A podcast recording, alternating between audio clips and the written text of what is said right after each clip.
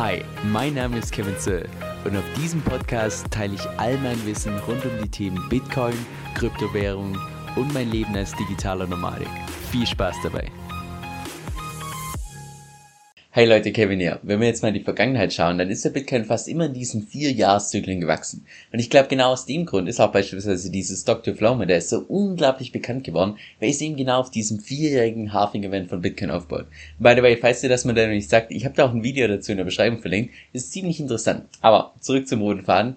Der Erfinder von diesem Stock-to-Flow-Modell, Plan B, der hat in letzter Zeit ziemlich viel Kritik dafür bekommen. Denn laut dem Stock-to-Flow-Modell müssten wir mittlerweile einen Preis haben von über 100.000 US-Dollar, aber in der Praxis, ja, das sieht's ein bisschen anders aus. Und genau aus dem Grund gewinnt auch derzeit eine andere Theorie immer mehr Bedeutung, und zwar die Lengthening Cycle Theory. Und die sagt im Wesentlichen nur aus, dass wir nicht wie in der Vergangenheit diesen kurzen Run-Up sehen werden und danach wieder sofort diesen Crash, sondern eben, dass diese Zyklen immer und immer länger werden und dadurch auch dieser vierjährige Zyklus, dieses Halving-Event von Bitcoin, immer mehr an Bedeutung verliert. Und weil wir natürlich im Kryptomarkt sind, braucht das Ganze natürlich auch einen fancy Namen, deshalb Lengthening Cycle Theory. Lass uns deshalb heute mal gemeinsam schauen, wie wahrscheinlich die Theorie ist, warum es denn derzeit schon so unglaublich viele Verfechter hinter der Theorie gibt. Ich glaube, mit Abstand am stärksten verbreitet hat es der YouTuber namens Benjamin Cohen. Und das ist, ich würde mal sagen, einer der ganz wenigen Krypto-YouTuber, wo ich persönlich diese Chartanalysen teilweise ziemlich interessant finde. Und ich glaube mittlerweile mit so 600.000 Abonnenten auch einer der mit Abstand größten Krypto-Kanäle weltweit.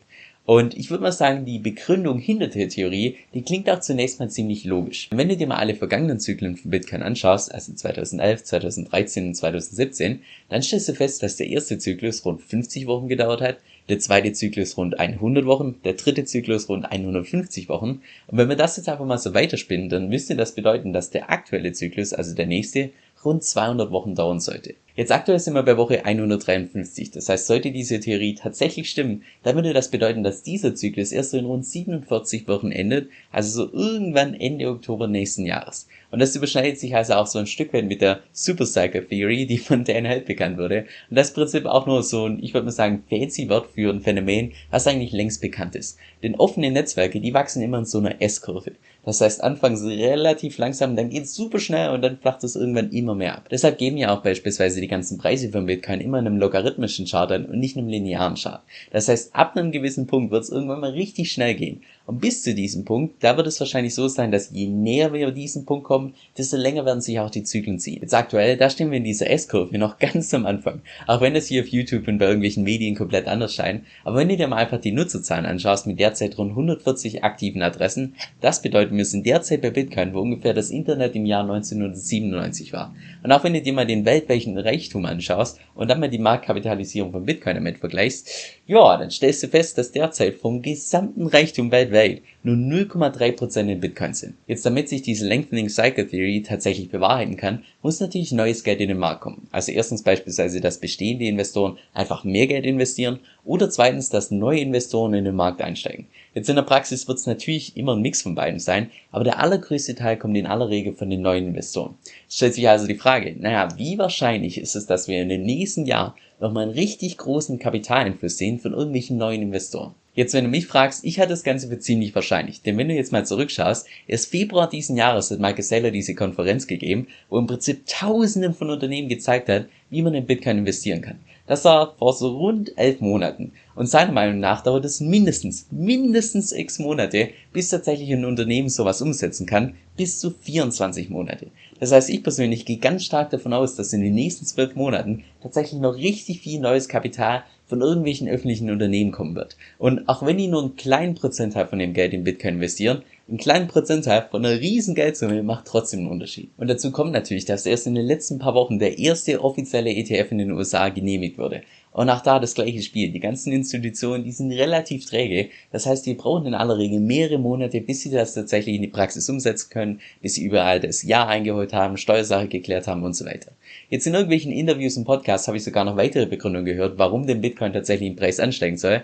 Aber von dem bin ich persönlich nicht so ganz überzeugt. Und zwar gehen einige beispielsweise davon aus, dass wenn Bitcoin als Währung in anderen Ländern eingeführt wird, dass das wieder so eine Welle auslösen könnte. Oder beispielsweise, dass irgendwelche Länder beschließen, jetzt Bitcoin Mining zu betreiben oder beispielsweise andere Länder, die jetzt Bitcoin als Währungsreserve so hinterlegen. Jetzt, wenn du mich fragst, ich persönlich glaube, dass es, wenn überhaupt, einen relativ kleinen Einfluss auf den Preis haben wird. Denn ich kann mir nicht vorstellen, dass jetzt irgendwie eine größere Industrienation wie USA, Deutschland oder sonst was, jetzt auf einmal Bitcoin als Währung einführt. Das halte ich für zu riskant. Ja, und was für einen Effekt, beziehungsweise kein Effekt die Einführung von Bitcoin in so einem Land wie El Salvador hat, das haben wir schon gesehen. Und dann meinten noch andere, dass beispielsweise auch nochmal so eine Flutwelle ausgelesen werden könnte, wenn jetzt tatsächlich der nächste oder beziehungsweise der allererste Spot-ETF in den USA angenommen wird.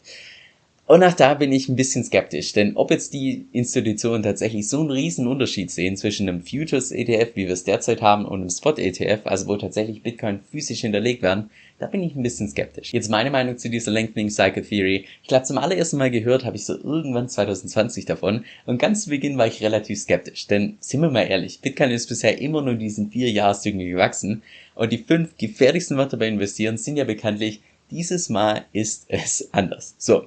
Gleichzeitig dachte ich auch, dass es mittlerweile einfach schon so viele, ich nenne es mal, Gläubiger gibt oder einfach Leute, die an dieses Dr-Flow-Modell glauben, dass es irgendwann mal zu einer selbsterfüllenden Prophezeiung wird. Mittlerweile habe ich meine Meinung so ein Stück weit geändert. Jetzt nicht nur, dass dieses Dr-Flow-Modell gerade richtig viel Kritik bekommt, sondern gleichzeitig glaube ich einfach nicht, dass die derzeitigen Marktbedingungen mit Michael Saylor, mit ETFs und so weiter, so wirklich vergleichbar sind mit den Marktbedingungen von 2017. Das heißt, wenn du mich persönlich jetzt fragen würdest, ich persönlich gehe höchstwahrscheinlich davon aus, dass wir den nächsten Peak irgendwann mit den nächsten Jahres sehen werden. Und weil es beim Investieren ja immer um Wahrscheinlichkeiten geht, hier das Ganze in Zahlen ausgedrückt. Mit einer Wahrscheinlichkeit von nur 10% glaube ich, dass wir bereits das Ende erreicht haben und dieser Zyklus tatsächlich zu Ende ist. Mit einer Wahrscheinlichkeit von 20% glaube ich, dass er in Q1 irgendwann mal endet. Mit einer Wahrscheinlichkeit von 60%, dass irgendwann Q2 nächsten Jahres endet Wahrscheinlichkeit von 70% in Q3 und 20% in Q4 nächsten Jahres. Das heißt, irgendwann mal so Mitte nächsten Jahres wäre meine Vermutung. Was bedeutet das für die Praxis? Und an der Stelle kann ich natürlich nur für mich selbst sprechen. Bei mir persönlich ändert das in meiner Strategie gar nichts.